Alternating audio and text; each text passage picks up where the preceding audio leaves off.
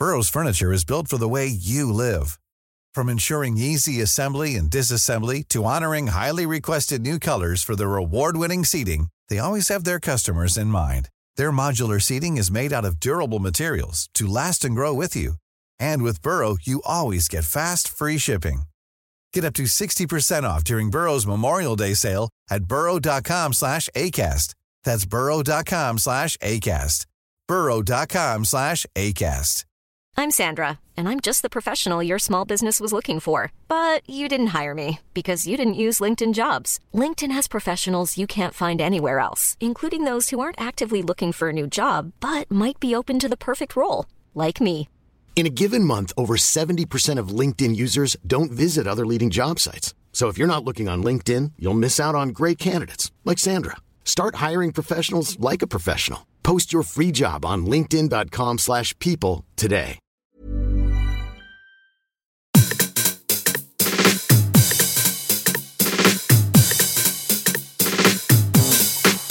This is Eat, Sleep, Work, Repeat. I'm Bruce Daisley.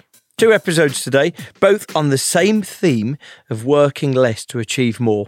It's interesting that 2020's big themes about the future of work were about to be consumed with discussions of four day weeks and shorter hours. But now, as the world is really obsessed, and rightfully so, with the fallout of coronavirus, a lot of the chat is going towards remote working discussions. Is working shorter or at home the future of sustainable working? I was really struck on my visit to the US a couple of weeks ago that the discussion about the future of work over there is resolutely just about working remotely. I went into one place to, to do a talk and someone said to me, We Americans love working. We don't want to work fewer hours. I kind of don't believe that, but I do understand how it can feel like something that people feel is the consensus. Today's two podcasts talk about working shorter from two different angles. The first episode is a discussion with Alex Soojung-Kim Pang, former guest on the show. He was he was previously previously talking about his book Rest. And there are two podcasts because the second one is a case study of Andrew Barnes' company, Perpetual Guardian, who switched to four days a week as a route to productivity growth. What are the questions that they needed to ask? What answers do you need back from your team? What is the research saying?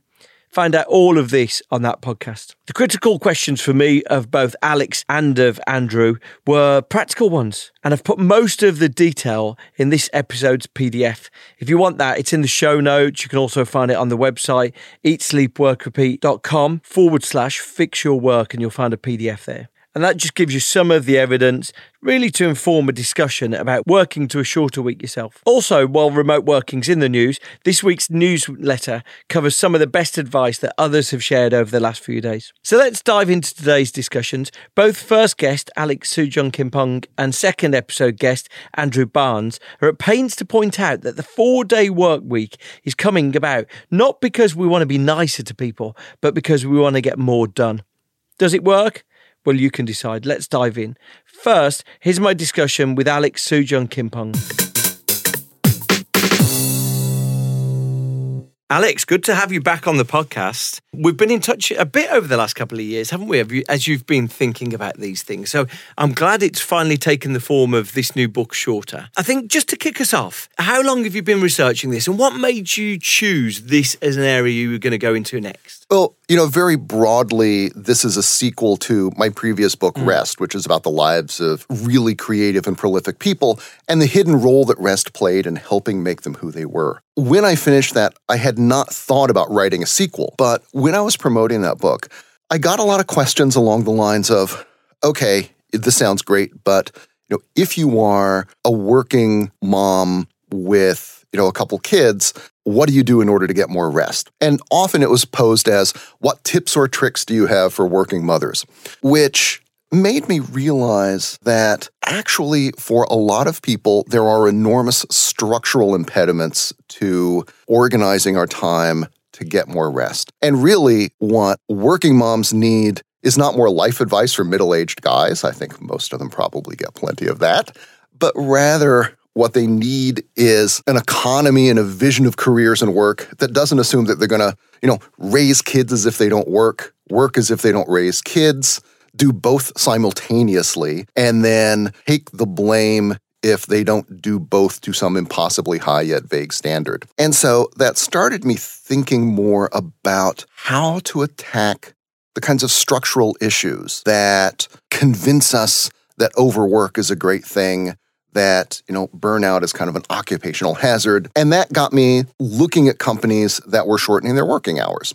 And I was really, sh- I was actually shocked to find there are a lot of them. There's And- loads in the UK, Yeah. right? Your book really dwells on the, the 32 UK companies yeah, in the book. you know, something like a third of the, almost a third of them are, are in the UK. There were a bunch in Japan and Korea, which really surprised Mm. me, given that, you know, both of these are countries whose languages have words for working yourself to death. So they're very much going against the grain of business culture there. But they're also in all kinds of industries, right? Not just like creative industries, where you would expect people to both be able to organize their time and rebrand themselves as a cool place because they work in this different way, but also places like restaurants, factories, and nursing homes, where it's a lot more difficult to decide just how you're going to work for yourself. All of that together made me think this is an emerging global movement that just isn't really aware of itself yet. And so part of the reason that I wrote the book was to help all these places that are already doing it realize that they are part of a much bigger thing and to make it more accessible to other companies and to solopreneurs and, and others who have the instinct that there's a better way that we can work and just haven't found it yet. Yeah. I mean, one thing you stumbled upon there that was scribbled in my notes was that in many ways, this is the whole movement appears to be a, a one of the gifts that working mums have given to society. That, Yeah. You know, that you, you mentioned it there, but the, the fact that working mums can be so incredibly productive um, has demonstrated that actually the way that we're working seems to be often constructed in a bad way. So let me ask this question then. So why now? Why is this movement happening now? Why now instead of like 10 or 20 years ago or such? Or, you know, that's a that's a really good Well, question. you know, yeah. because you mentioned something in there, which is some factories in the past have always gone to these four times ten hours, Right. Largely because it saves on on the heating, it saves on you know if you're manufacturing chocolate, you don't have to keep w- warming Right. the chocolate. For, Infrastructure costs and that sort of thing. that's thing. right. So, so the, there are historical reasons when this did happen in other industries. Mm-hmm. So why all of a sudden in 2020 is it a big topic? I think it has reached a kind of critical mass now because, first of all, in a number of different industries, there is a widespread recognition that endemic burnout, problems of recruitment and retention, really stubborn issues with gender parity that have you know, eluded solution despite often some very well meaning policies. We're seeing conversations in the software industry, the restaurant industry, law, medicine, et cetera, that a sense that these problems aren't going away and that they're actually pretty expensive. Right? There have been a number of studies recently, including a great book called uh, "Dying for a Paycheck," that measure the measure the large-scale economic costs of things like toxic workplaces and burnout and how much economies lose from working women not being able to return to full time jobs. Just on the public health side, what a Stanford economist found was that burnout and overwork are as big a public health problem in the United States as smoking. Okay, was that Jeffrey Pfeffer as well? That's just yeah, Okay, so yeah, that's that's exactly that's Pfeffer's book. Yeah. you know, and so I think that we have more conversations within fields about these problems. We have a greater sense of the bottom line cost of them. And I think that thanks to things like flexible work programs and the experiences of a lot of working parents, mainly working mothers, that they have been working three or four days a week, doing a combination of working in the office and working from home. And they've been just as productive hmm. as they were working five days. All of this together gives us a sense that it's really urgent that we make these changes and that it's possible to do so. because that was one of my questions whether this was benefit of affluence is it whether this was the benefit of success so for example you, you give one example where one company said that they'd observed that 90% of a salesperson's targets were hit by Thursday. Right. And so they were debating getting rid of Friday. And for me, that felt like, okay, but you're still losing 10% there. And these there, there might be some function that that's slack in the system. So if you're not hitting 90% on one particular week, you can have a very productive Friday. It feels like slack in the system, and having slack in the system seems to be uh, a healthy part of working. I remember a, a union worker a few years ago. He said time off is the new salary. Mm-hmm. And you know, working less is the new financial benefit. And, I, and I just wondered whether this was, as we were evolving to another stage of capitalism, the luxury of having more time was one of the things that we we were choosing to do, or mm-hmm. whether you were saying actually.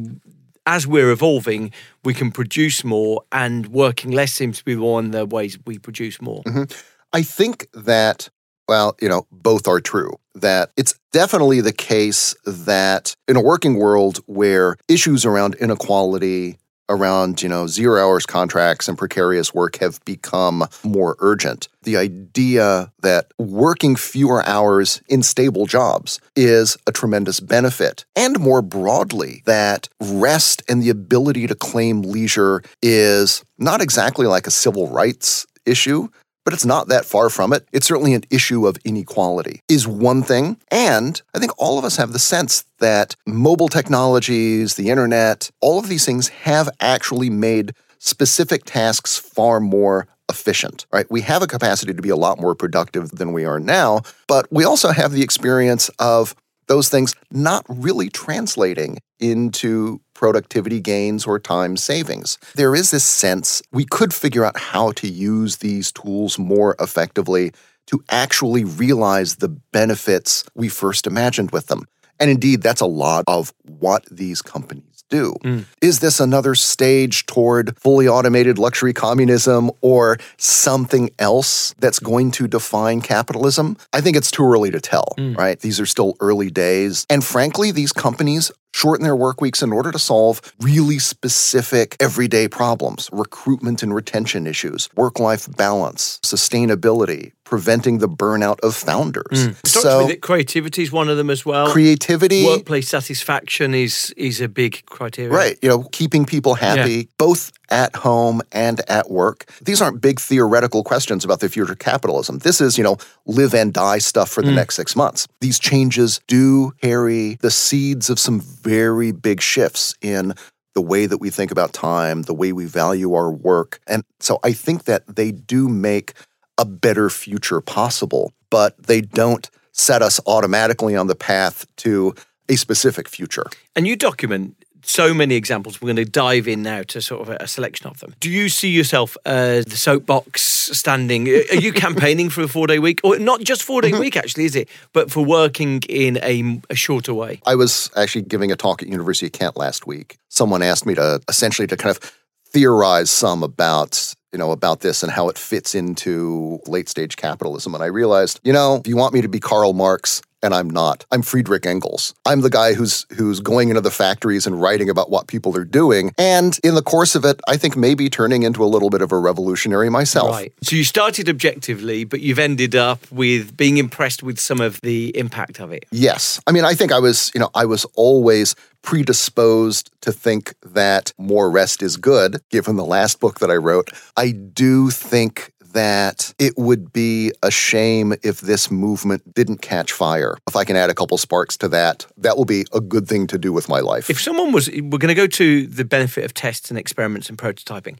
But if so, someone was to take a proposal to their boss saying, I would love us to try this, mm-hmm. are there two or three data points that they should be putting on that paper? Well, you could point to the increased profitability that companies have seen. An easy one is, you know, Microsoft Japan did a trial last August where they tried a 4-day week. Profits went up by 40% during that month. Which is high. It's not out of the ballpark compared to the increases in profitability that lots of these companies see. You could point to Is there, is there a worry of regression to the mean? So you go into an experiment, and then once you drop the experiment, the you actually revert to the previous behavior. Great question. And the answer seems to be no, which actually surprised me. I mean, I thought there was going to be a Hawthorne effect kind of thing where, yeah, you get a few months of happiness and then it, you know, people just become accustomed to, to gains. They turn into the new normal. But what we've seen in companies that are measuring happiness at work, satisfaction, et cetera, is that the numbers go up and they stay up. Okay. And indeed, even things like in one place, the number of people who thought that they had enough time to get their work done actually increased from before, from when they were working five days a week, from about 50% of people to 80%. And so even. Why? How? How? So how? our sense of time is subjective. But the key there was that because this place and all the companies that, that successfully adopt a four day week change their internal culture and the way that they work and kind of redesign their work days, you end up clearing out the distractions, the demands from multitasking, the constant stream of interruptions that define so many of our lives. What that leaves you with is a shorter workday or shorter work week, but one in which you have more time to focus, to get into flow, to get stuff done. And that creates a sense that you actually have more time in a four day week than you do in five. Okay, so, so let's go into. So, the first thing you advise is that people should try experiments. Which would you say first? Prototype how it might work and then test them? Yeah, I mean, I think that, you know, the first thing you do is kind of game out um, what you think could go wrong, where you think the benefits are, do kind of a SWOT analysis, right? Part of the reason you do that is the process itself can help people think about how they can redesign their work. It can also serve to turn people from skeptics into enthusiasts. Very often in places that do good work, the initial reaction to an announcement that we're going to try a four day week is not like champagne corks and confetti, but skepticism, right? You often hear, I can't get all my work done in five days. How am I going to do it in four? Mm. And so, and these are people who want to do a good job, and you don't want to ruin that for them. The first thing you got to do is help them see that, yeah, actually, we can probably make this work. And so the things that everyone does that are essential, I think, for making a four day week successful are number one, you cut down as many meetings as possible and you make the meetings a lot shorter. Meetings are an hour long, so far as I can tell, because a programmer in Redmond in the 1980s set that as a default in a calendaring program and we've never questioned it. They don't have to be an hour long, they can be 15 or 20 minutes long. They can start on time rather than have people drift in, you know, in the first five minutes and get themselves settled. They can end on time. They can be much shorter and sharper. You go in with an agenda, with things that need to be decided. You do that stuff and then you're out of there. By doing that, you free up a lot of time in people's schedules. Everyone thinks meetings can be better, so this is a kind of easy win for the organization.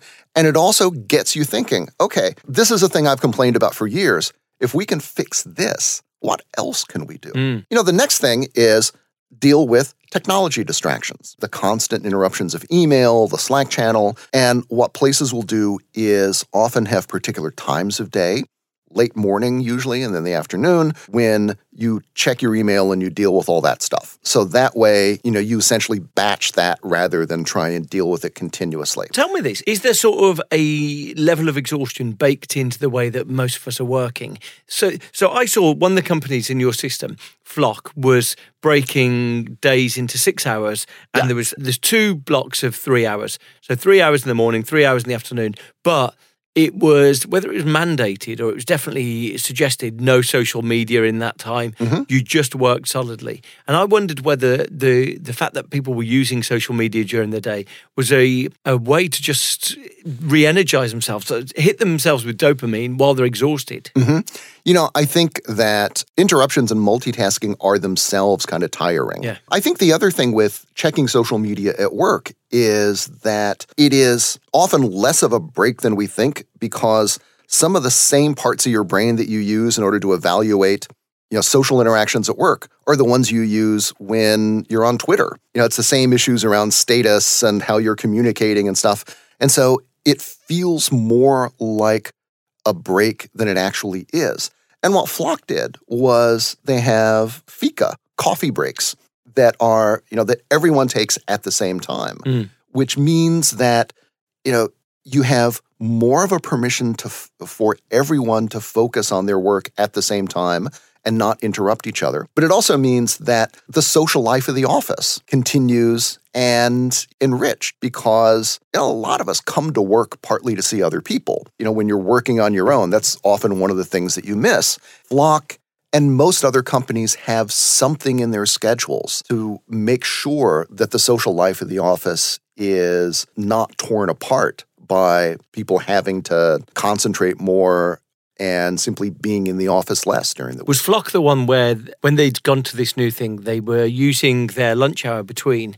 That previously they'd all been working at their desks, and now they all gathered together socially. Was that was that that place? Yeah. There was yeah. That was Flock. They're not unusual. Plenty of smaller places talk about instituting group lunches or even sometimes cooking together, hmm. which is actually a really good thing to do, both socially and also because studies show that, you know, or if teams that cook together actually perform better as teams at work. Hmm. We talked a bit there about four day weeks, but there's also six hour days. And mm-hmm. the thing that really struck me uh, in one of the case studies about six hour days is that younger workers in one company said they preferred they preferred doing a whole day. Yeah. Because it allowed them to work in a more relaxed way. Mm-hmm. And there was another company where they'd gone down to a four day week and they were observing that a few of the workers were coming in on Friday Yeah. for a couple of hours. On investigation, these workers were coming in, doing two hours work, and then going to the pub. Right. And uh, and and not telling their partners they were on a four day week. Right. So this, I think, I think that that only lasted, you know, a few weeks, and finally, you know, word did get Amazing. out. But you know, it's a fabulous example of the importance of you know, sociability in the office, and I think that the the example of the company that chose to go back to an eight hour day does tell us that this requires people who have some experience, who are essentially confident enough about their jobs to say, I know how to redesign this. You know, I've been doing this long enough so that I know what places get wrong and I can get it right. And in the case of that company, Tourism Marketing Agency in Glasgow, they had had a bunch of developers who also worked with them. And for them, moving to a six hour day was like easy, right? You know, you do Pomodoro, you do a bunch of other things, and you can knock the work out.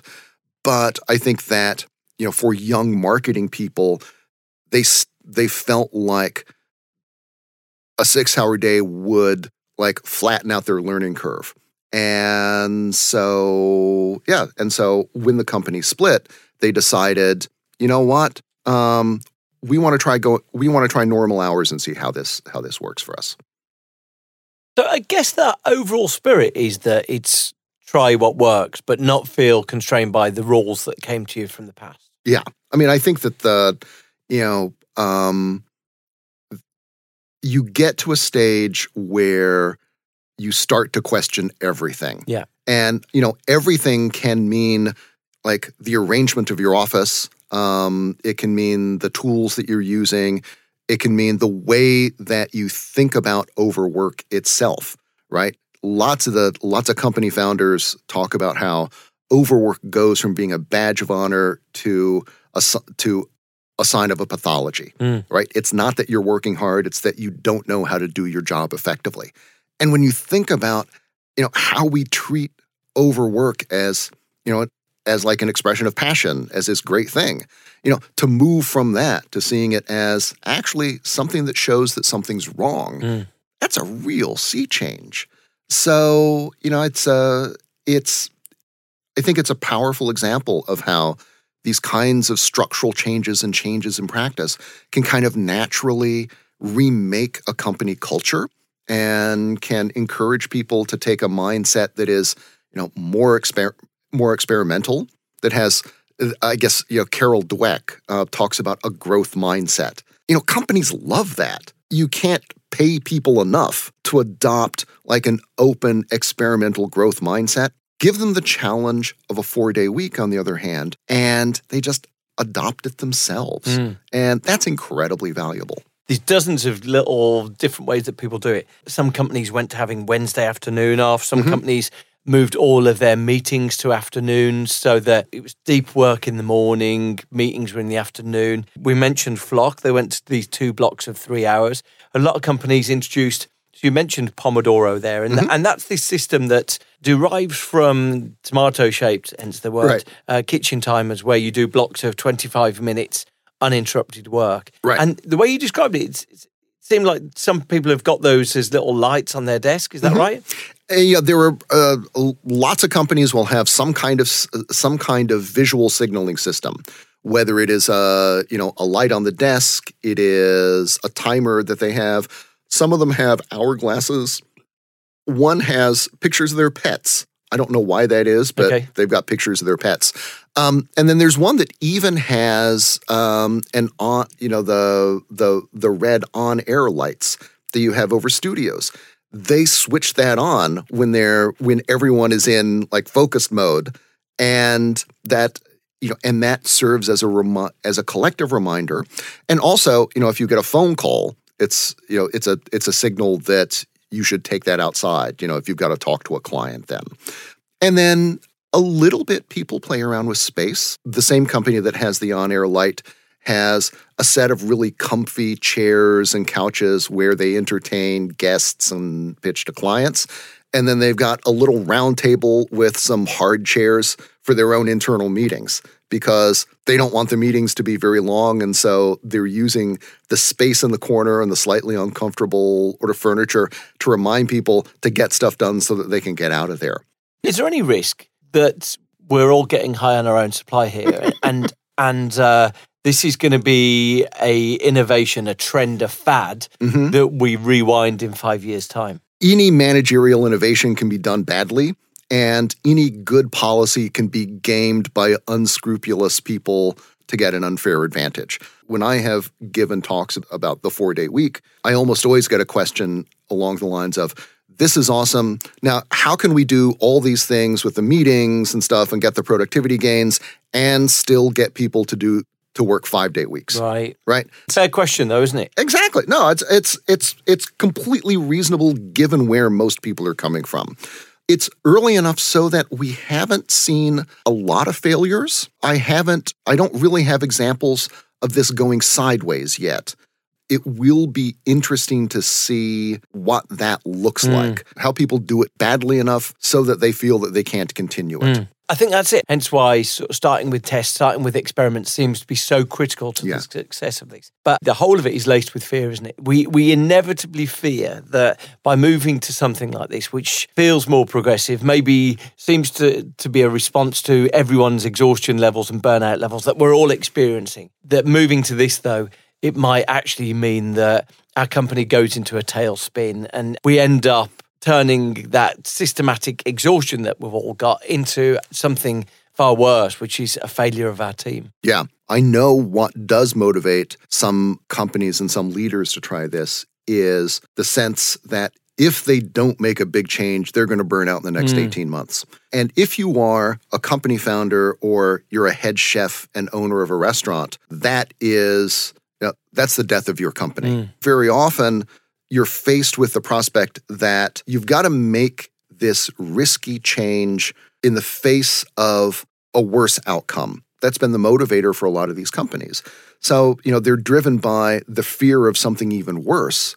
And you do have to kind of overcome a whole bunch of other fears that you have about what could go wrong. Everyone worries that clients are going to hate this. That's probably the single biggest thing that everyone's concerned about. I think in a lot of these places, you've got enough people, moms who've done flexible work, people who have other kinds of experiences, so that they're fairly confident that you can do like the internal things. You can figure out a lot of that, but how the market's going to respond, how how current and prospective clients are going to respond, that's always the big question hmm. mark. What's the answer? The answer is that clients are a lot more supportive than you would expect. Okay. I have had exactly one story of a prospective client who said, No, I need someone who's going to be sleeping with the phone under their pillow. It turns out that clients are supportive partly because, number one, if you're doing project work for them, so long as you deliver good work on time, however you organize it is your business. But the other thing is that clients are dealing with retention problems and work life balance and these things themselves. It's one thing to hear about someplace in Sweden that's moved to a six hour day. In America, you talk about like Swedish businesses are doing this, and you might as well be saying the elves in Middle Earth are doing it. It's cool, but it has nothing to do with the way we live. To have a company that you've worked with, whose culture you know, who knows your culture, trying it, that hits a lot closer to home. And the things that they learn may be things that can help you. And so I think that the companies that try four day weeks actually turn out to get a pretty fair amount of encouragement from some of their clients because if it works for them, it can work for you. More from my discussion with Alex Soojung-Kim Pang after this. Small details are big surfaces, tight corners are odd shapes, flat, rounded, textured, or tall. Whatever your next project, there's a spray paint pattern that's just right. Because Rust-Oleum Custom Spray 5 in 1 gives you control with five different spray patterns. So you can tackle nooks, crannies, edges, and curves without worrying about drips, runs, uneven coverage, or anything else. Custom Spray 5 in 1. Only from Rust-Oleum. Burrow's furniture is built for the way you live.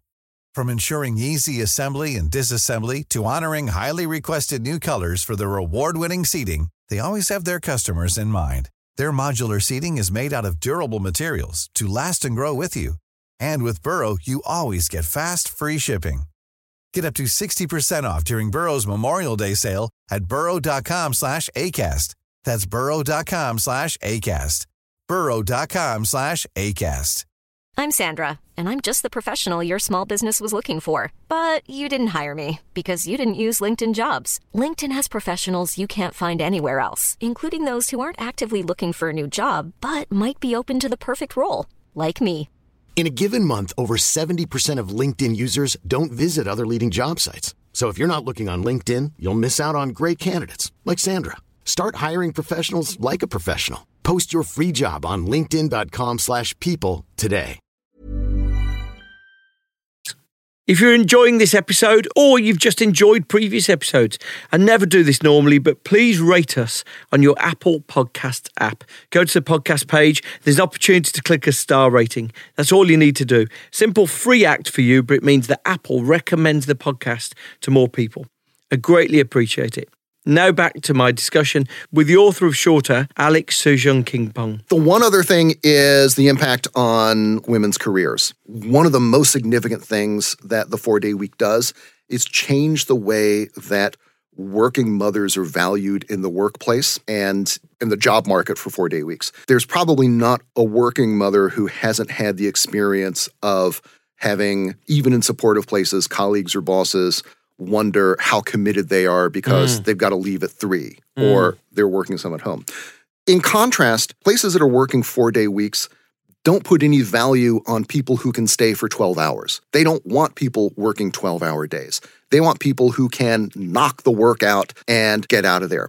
And so, in this market, you need people who have enough experience so that they can redesign their jobs, who are good collaborators, who are good organizers, and are totally ruthless in prioritizing and doing their work. And who is it who has those abilities? Working moms right? And so, in most of the economy, motherhood is something for which you pay a penalty. Whereas in companies that work four day weeks, motherhood earns you a premium. And that's one of the biggest and I think mm. most hopeful changes that I see in, you know, in these companies. And one of the biggest potential impacts that a wider spread adoption of the four day week could have, because this would unlock a lot of value and a lot of productivity in every developed country. Mm, wonderful. Thank you very much. Thank you to Alex. His book Shorter came out last week. Not a lot of chat here because if you're interested in this, go straight on to the next episode. It's a discussion with someone who took the plunge and turned his company four days. Thank you for listening. I've been Bruce Daisley. Rate and review, and I'll love you forever. See you next time.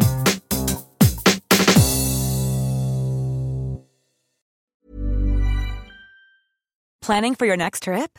Elevate your travel style with Quince. Quince has all the jet setting essentials you'll want for your next getaway, like European linen, premium luggage options, buttery soft Italian leather bags, and so much more. And is all priced at 50 to 80% less than similar brands. Plus, Quince only works with factories that use safe and ethical manufacturing practices. Pack your bags with high-quality essentials you'll be wearing for vacations to come with Quince. Go to quince.com/pack for free shipping and 365-day returns. Normally, being a little extra might be a bit much, but not when it comes to healthcare. That's why United Healthcare's Health Protector Guard fixed indemnity insurance plans, underwritten by Golden Rule Insurance Company, supplement your primary plan so you manage out of pocket costs. Learn more at uh1.com. Hey, it's Paige DeSorbo from Giggly Squad. High quality fashion without the price tag? Say hello to Quince. I'm snagging high end essentials like cozy cashmere sweaters, sleek leather jackets, fine jewelry, and so much more. With Quince being 50 to 80% less than similar brands. And they partner with factories that prioritize safe, ethical, and responsible manufacturing. I love that. Luxury quality within reach. Go to quince.com slash style to get free shipping and 365 day returns on your next order. Quince.com slash style.